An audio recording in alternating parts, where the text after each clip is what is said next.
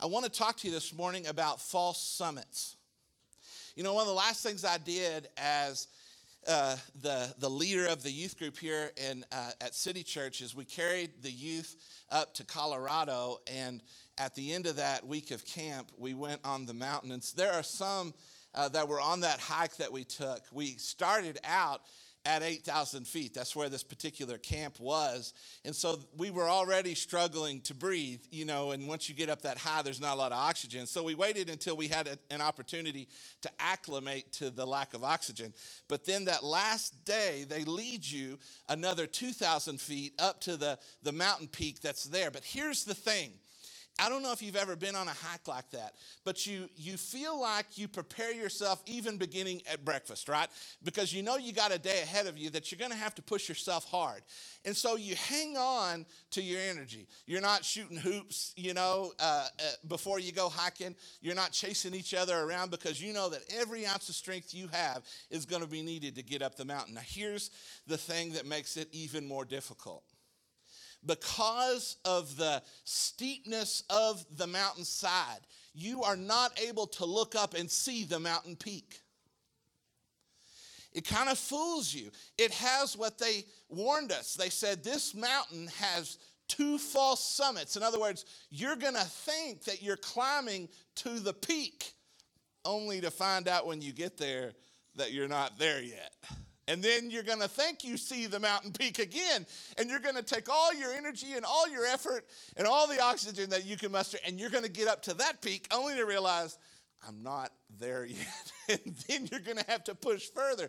And let me tell you something psychologically, it messes with you. In your mind, you think you're getting there, you think you've arrived, when in reality, you, you really haven't even started. I can't tell you how exhausting it feels to be proud of yourself, you know, because the whole way you're walking to that first mountain peak, you're thinking, I'm nearly there. I got this. You know, I'm going to have energy in reserve. And you get to the top and you realize, oh, I'm not even a third of the way there. And all of a sudden you begin to think, do I have this in me today? I'll never forget. We got the group up, and literally some of them we had to push their little rear ends up the mountain. And we got to that second peak, and they realized we weren't there yet. And the guides turned to us and said, Now, you don't all have to go to that final summit, but if you want to, you can. And I'll never forget those that pressed on. We have some pictures of looking out over that huge mountain valley. And it was difficult, but they made it. You know, in Joseph's life, there was a false summit that false summit that we've learned about was when Pharaoh said, I'm going to elevate you to my second in command. That was a false summit. Joseph thought that he arrived, and we looked at how when his children were born, he named them, basically uh, sending a message, he named them in such a way that it sent and communicated that God has helped me forget my suffering and my family and where I came from. Because he thought he had arrived. He had more responsibility and importance than he ever had. He had another false summit the day that his brothers kneeled before him, those same brothers that sold him into slavery. He thought that that was, that was as good as it could get. When his father came to Egypt with all of his family and a brother that he had never met, a young brother named Benjamin, but that was a false summit. And as he spoke with Joseph, uh, Joseph spoke with Jacob, his father. Jacob reminded him of where the summit actually was, and that's what we're going to look at this morning. Joseph is a multi generational story. And what do I mean by that? Oftentimes, God speaks to us and He uses us, but we think of our story as existing in our lifetime. We think of ourselves as an island in America. We say that we are self made. And when we're gone, we're gone, and that's all there is to us. But that's really not the pattern that we see in God's Word. In all truthfulness, God's story, especially the story of the gospel, spans many generations. God's story of salvation really began with Joseph's great grandfather, Abraham. Abraham was, uh, and we first read about Abraham in the early in the book of Genesis.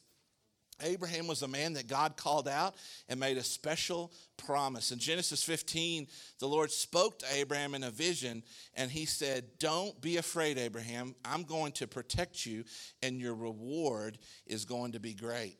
Abraham turned and said to God, How uh, can I be a great nation and a great people? I have no children. Everything that I own is going to be passed on to my servants when I die. But God told him, You will have a child. And Abraham, the Bible says in Genesis 15 that he believed God and took him at his word, and the Lord counted his faith as righteousness. And then in verse 7 of 15, the Lord told him, I'm the Lord who brought you out of Ur of the Chaldeans to give you this land as your possession. He looked out over this land that he was living in, but Abraham replied, O sovereign Lord, how can I be sure that I will actually possess it? And God entered into a covenant with Abraham. He caused Abraham, uh, he led him, and it's a beautiful picture. This morning, in the time that we have, we really don't have an opportunity to look at it. We've talked about this before, but God has him bring a heifer, uh, a three year old female goat, a three year old ram, a turtle dove, and a young pigeon. And Abraham d- divides those animals, and he falls into a sleep, and a deep darkness falls upon him. The Lord says to Abraham, as this terrifying darkness is the way the scripture speaks about it. This is Abraham. You can be sure, God says to him, that your descendants will be strangers in a foreign land where they will be uh, oppressed as slaves for 400 years. But I will punish the nation that enslaves them, and in the end they will come away with great wealth. And as for you, Abraham, you will die in peace and be buried at a ripe old age. And after four generations, your descendants will return here to this land. Then it says, after the sun went down in verse 17 and darkness fell, Abraham saw a smoking firepot and a flaming torch pass between the halves of the carcasses. So it says that the Lord made a covenant with Abraham that day. The smoking pot and the flaming torch represented the presence of God and in a ceremony that was very relevant to the culture that Abraham lived in, God was saying to Abraham, If I do not keep my promise to you, may I be like the carcasses of these animals that have been slain. But it's interesting that as God made this promise to Abraham, he didn't speak of total wealth without suffering, he didn't speak of a life without hardship. I don't know how many of you would love for God to come and say, you know, I'm going to have a conversation with you about your future. And He pulls you aside and He says, you know, you're going to suffer. That those that come after you, your descendants that you invest your life in, they're going to have a really, really hard time. And not for a couple of years, not just for a little season in their own lifetime, but for four centuries, 400 years. Abraham had a son named Isaac. Isaac had two sons, Jacob and Esau. And I know some of you kids, you've got some wonderful teachers. And I know uh, that in after school programs and in your Sunday school classes, you've learned about these two young men and how Jacob tricked Esau out of his birthright and, uh, and how Esau uh, regretted it. He gave his birthright actually uh, to Jacob for a pot of stew, but Jacob stole his blessing. And Jacob began to live on his own, away from his family, and God began to work in Jacob's life. We read about Jacob remembering this promise of Abraham and God beginning to come to Abraham's grandson, Jacob. Now, Jacob was Joseph's father, if you'll remember, and Jacob had a period in his life that God really got his attention. There's one particular instance in Genesis 35 when Jacob is finds that his life is threatened because of something that took place with his family and took place in the foreign land that he was living in. And God told him, I want you to leave and go to a place called Bethel. But he said, Jacob, before you do, you've got some pagan idols in your life. I've pulled you, uh, your grandfather Abraham, out from among these pagan people. I pulled your father Isaac out from underneath this pagan teaching and these pagan beliefs to be a special God to you. And he says, Jacob, it's time that you bury those foreign gods, that you put them out of your house. And so, at a place called Shechem, under a huge tree that everyone could recognize as being special, God led Jacob to bury all of the foreign idols that his wives had brought into their relationship, that he had allowed his children to have. And he buries everything there and, and makes a personal commitment, as his family does, to follow the one true God. So, this place, Shechem, is a special sacred place that God brought Jacob and his family to to establish in Jacob's life, not just because his, his granddaddy Abraham or his father Isaac, but for his own self, God brought Jacob to a point where Jacob decided, I will follow the Lord. I don't know if you've come to that place in your life that you've decided for yourself that I'm going to follow the Lord. That whatever God has for me, He can have all of me. Whatever the Lord, uh, whatever purpose He created me for, I want Him to realize that purpose in my life. But Jacob came to that place in Shechem. Later on in the life of Joseph, we talked a couple of weeks ago about Joseph's two boys, Manasseh and Ephraim. If you'll remember, Ephraim was younger and Manasseh was older. And according to their culture, as Jacob passed away, he brought Joseph's sons to him and he brought his own sons to his side, and he was going to pass on the father's blessing to his children. But Jacob does something a little bit unusual. And this is something that just to me sounds a little strange that Joseph let him do this. But he told Joseph, he said, Joseph, I'm going to take your two boys as my own sons. They're mine now.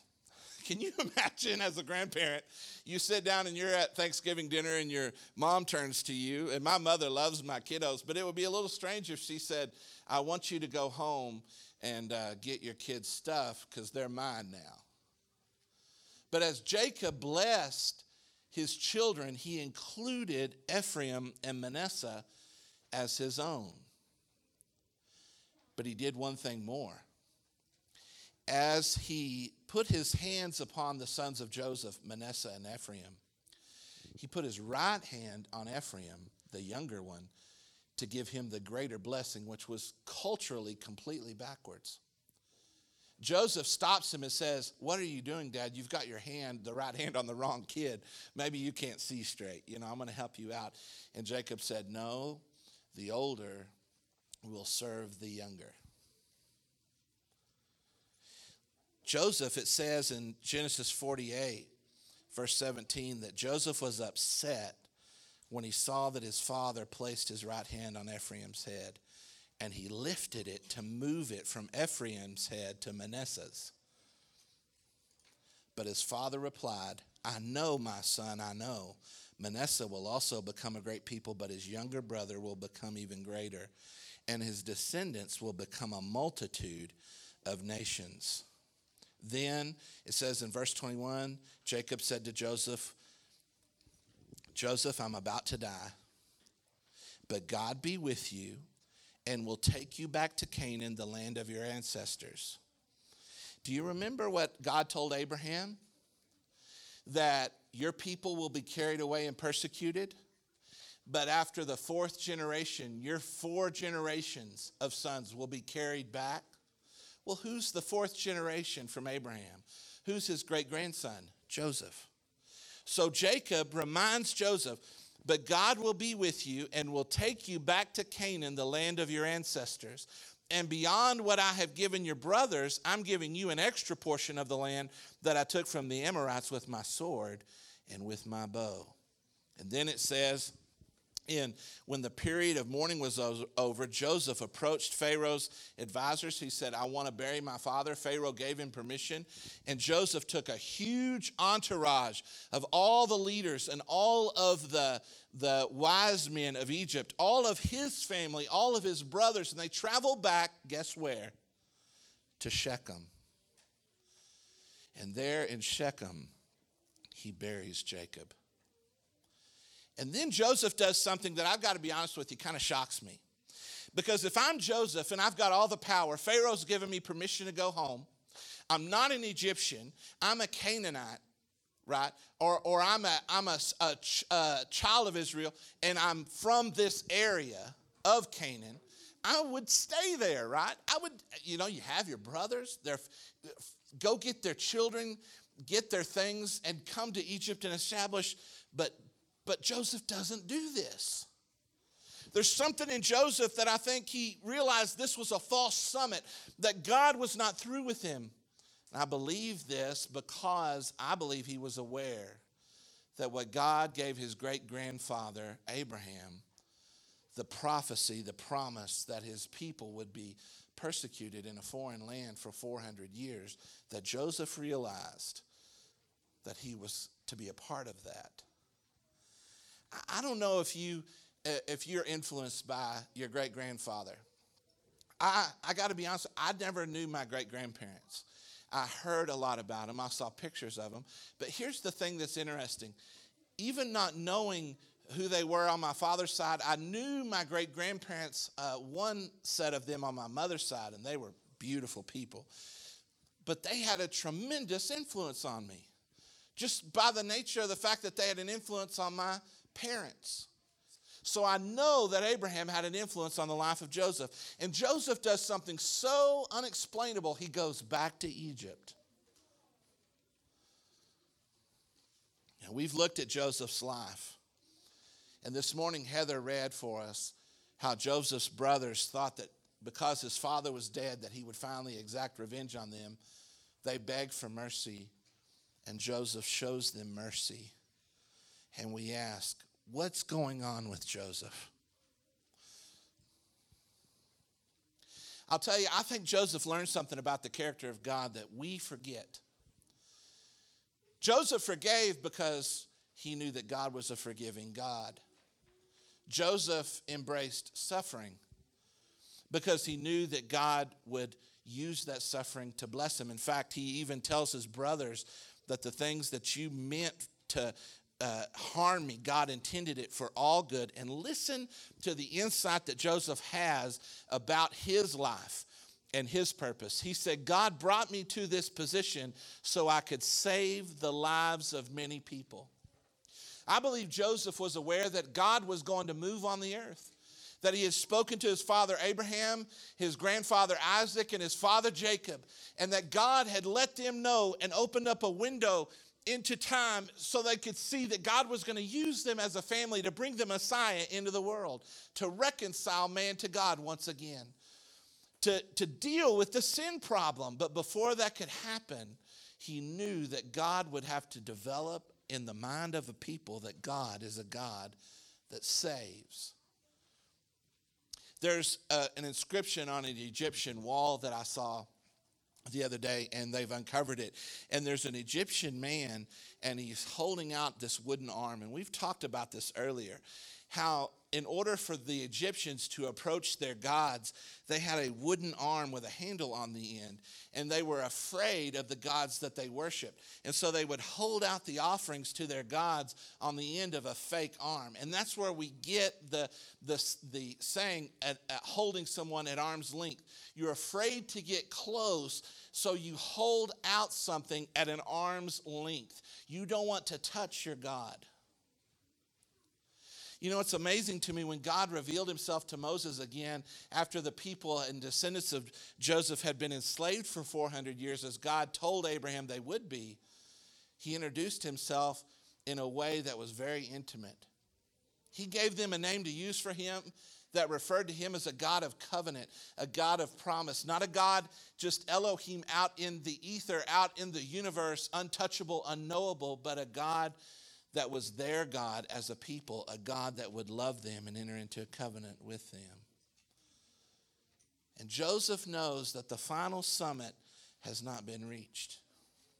And so he tells his family in Genesis 50, at the end of the book of Genesis, we read about Joseph at the end of his life.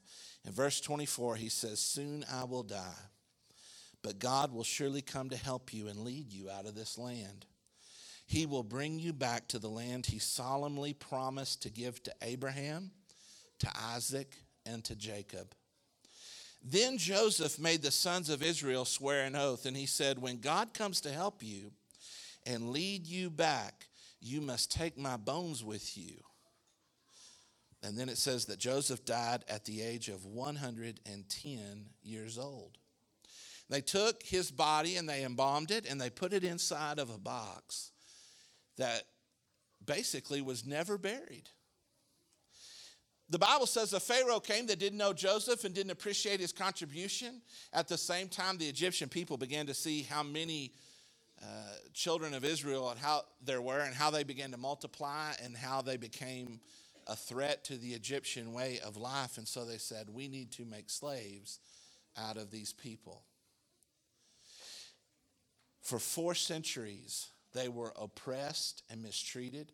There was even a time when Pharaoh wanted to keep their numbers from increasing, so he gave orders that every Hebrew baby that was born was to, uh, every male Hebrew baby was to be murdered as soon as it was born. You know the story of Moses and how God used Moses to deliver his people, but Moses had somebody that helped him. And I know that you might not know a lot about this assistant that he had called Joshua, but let me tell you something cool about Joshua. Do you remember the son that Joseph had that Jacob put his right hand upon and gave him the blessing that he would be a mighty leader in his people? Do you remember the name of that son? It wasn't Manasseh, it was Ephraim. The thing that's interesting about this individual, Joshua, was that he was a descendant of Ephraim. He was of the tribe of Ephraim. He was Joseph's descendant, but he was separated by many generations, but he knew who he belonged to. And God used this man, Joshua, to follow Moses, to help Moses, and to literally watch how Moses prayed, how Moses led the people, and eventually how Moses brought them back to the promised land. Here's what's a beautiful thing that we see.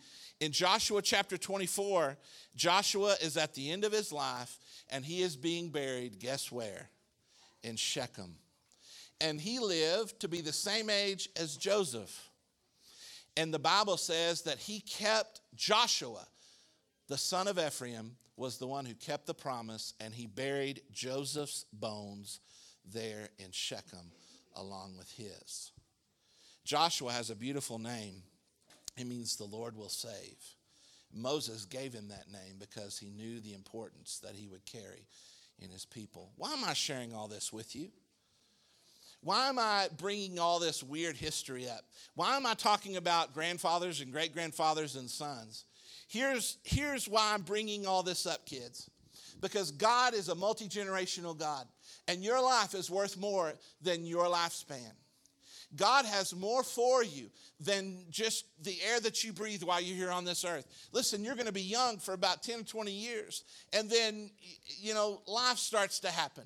Before you know it, you're going to have responsibilities and like kids and jobs and work and things like that. And you're going to enjoy those things, and God's going to use those things to bless you.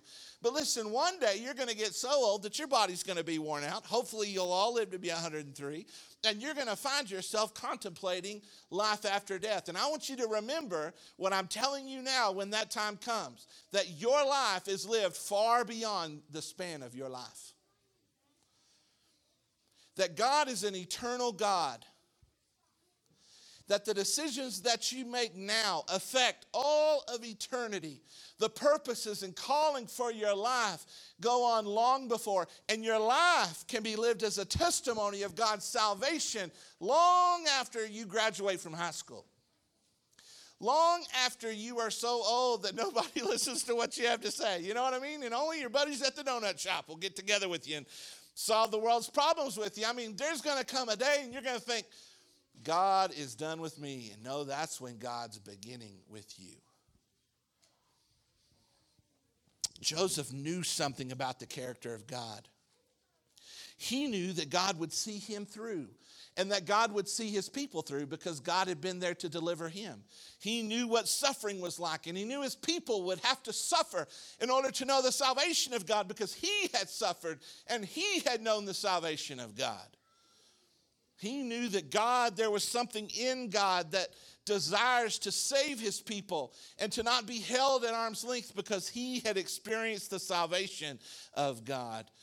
And he knew that his people, in order to be the people of God, would have to have faith because he had to have faith in God. And listen, the pinnacle, the summit that Joseph reached in his life as we contemplate his life story and his testimony was far beyond the time that he lived on this earth. He went back to Egypt knowing what would happen to his people, but he told his people, My life story will be over when my bones are carried back according to the promises that God gave my great grandfather Abraham when they're buried in the place that God met my father Jacob. Consequently, that place where Joseph was buried became the first place of worship when God's people entered into the promised land. It's where they put up the tabernacle, and until Solomon built the temple, that's where they went to worship. It became a sacred place because that's where God met them. So, what does this mean to us? How do we take this testimony of Joseph and live this out in our life? Here's the encouragement that I have for you you need to live beyond your lifespan you need to live in such a way that those that come after you and that are your children and your grandchildren will learn from the life that you live. You are not just this vapor speck of dust that comes and goes and leaves no trace. God put eternity in our hearts, and we have a part of God's plan to live out. And the choices that you make are going to set a pattern for others to follow for generations. Scripture speaks of this. God, listen, is an eternal God. And what God's wanting to do in our lives spans more than just one lifespan. He's wanting to do something through us as a people, not just one person. I love what Job 36 says Look, God is greater than we can understand, His years cannot be counted. Listen what the prophet Isaiah says about God in Isaiah 40. Have you never heard? Have you never understood? The Lord is the everlasting God, the creator of all the earth. He never grows weak or weary. No one can measure the depths of his understanding. I love what the psalmist says in Psalm 90. It says, Lord, through all the generations, you have been our home. Before the mountains were born, before you gave birth to the earth and the world, from beginning to end, you are God. You turn people back to dust, saying, Return to dust, you mortals. For you, God, a thousand years are as a passing day, as brief as a few night hours. You sweep people away like dreams that disappear. We are like grass that springs up in the morning. In the morning it blooms and flourishes, but by evening it is dry and withered. The author of Hebrews, the great preacher, says, In the beginning, Lord, you laid the foundations of the earth and made the heavens with your hands. They will perish but you remain forever. They will wear out like old clothing. You will fold them up like a cloak and discard them like old clothing, but you are always the same. God, you will live forever. God is an eternal God. Listen, it had been 690 some odd years from the day that God made that promise to Abraham until Joseph's bones were finally laid to rest in Shechem, where God promised him they would return. But God kept his promises.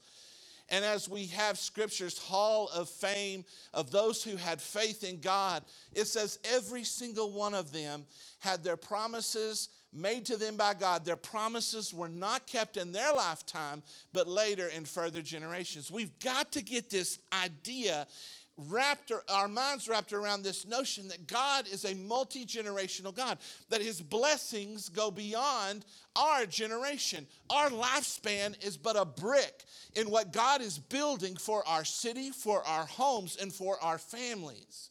Listen, young men, I want you to look up at me. I need to see your eyes. I want you to understand something. You have a legacy to build and to leave here on this earth. Jesus said, We're all building a house. And you need to know as you grow and as you serve God where all your children are, and they need to be under your roof, and you need to be madly in love with their mother. Why? Because you have a legacy to build. It matters how the children grow up in your home. You have a sacred responsibility before God to show them and teach them and lead them and eh, how to serve God, not just for the few years that you're living here, but for all of eternity. Whether God leaves you here in Amarillo whether you live in another country, whether you have a lot of money or you have very little. You have a responsibility to those that will be living where you're living now, generations from now. And I want to ask you is your life an eternal story? What would your bones say? 300 years from now, if someone were to pass by where you once lived, where you once hung out with your friends, where you made your mark on the world, what will they know? Will you tell them about the love of God? Will you tell, would your life be a story, a testimony of God's salvation, of God's ability to redeem and restore and radically change a human heart? Or will you be forgotten? Live beyond your lifespan. The second thing is you need to let God do what you can't. Abraham, Isaac, Jacob, Joseph, they did more than just have faith in one God. They had faith that that God would save them and that they had faith in, in God. Listen to what Hebrews says, and we're, we're nearly done. He says, So God's rest is there for people to enter, but those who first heard this gospel news failed to enter because they disobeyed God. So God set another time for entering his rest, and that time is today. God announced this through David much later in the words already quoted Today, when you hear his voice, don't harden your hearts. And then he says in verse 8 Now, if Joshua had succeeded in giving them this rest, God would have still spoken about another day of rest to come. So there is a special rest still waiting for the people of God. Did you hear what the author of Hebrews said? There is a special rest still waiting for the people of God. And then in verse 12, just one verse, he says, For the word of God is alive and powerful. It is sharper than the sharpest two edged sword, cutting between soul and spirit, between joint and marrow. It exposes our innermost thoughts and desires. Nothing in all creation is hidden from God, everything is naked and exposed before his eyes, and he is the one that we are accountable to. And then he begins to talk about Jesus, our great high priest. Finally, I want to encourage you to understand that the last chapter of your life has not been written yet. That's what the author of Hebrews tells us. That there is a life and an eternity waiting for all of us. You know, in all truthfulness, the last chapter in Joseph's life has not been written yet. Because one day Jesus Christ is going to come again, and we are all going to celebrate the resurrection of Jesus Christ and what that means for us in a very personal way. You know, earlier I read to you from the book of Joshua where Joshua was buried and where he buried the bones of Joseph in Shechem. But before he died, his last words were this He said, If you have a problem serving God, then choose this day whom you will serve. But Joshua said, As for me and the house of Ephraim, we will serve the Lord. I want to ask you what kind of decision that you're prepared to make with your lifespan, with your eternity. What will be left? What mark will you leave? Will you make a stand like Joshua, who literally, with his last breath, tells the world around him, even though I'm not going to be here to see how my children and grandchildren live, I've left an example for them to follow. They've made a commitment to me. My family will serve the Lord. Would you be willing, if you're here and you know the Lord, and I want to speak to those of you that know the Lord, to make a special commitment this morning that I am going to lead my family to Jesus. If you're a young man in this room right now, would you make a commitment right here, right now, today? I'm going to be a godly husband and father. If you're going to make that commitment that I'm going to leave a life that others can follow and a testimony of God's salvation. If you're here and you don't know the Lord and you'd say, Donnie, I've never known the Lord in that way. I've never known his forgiveness. I've never really know, known what it's like to believe him for anything. Today could be a spiritual birthday for you. But I want to ask you, what story will your life tell?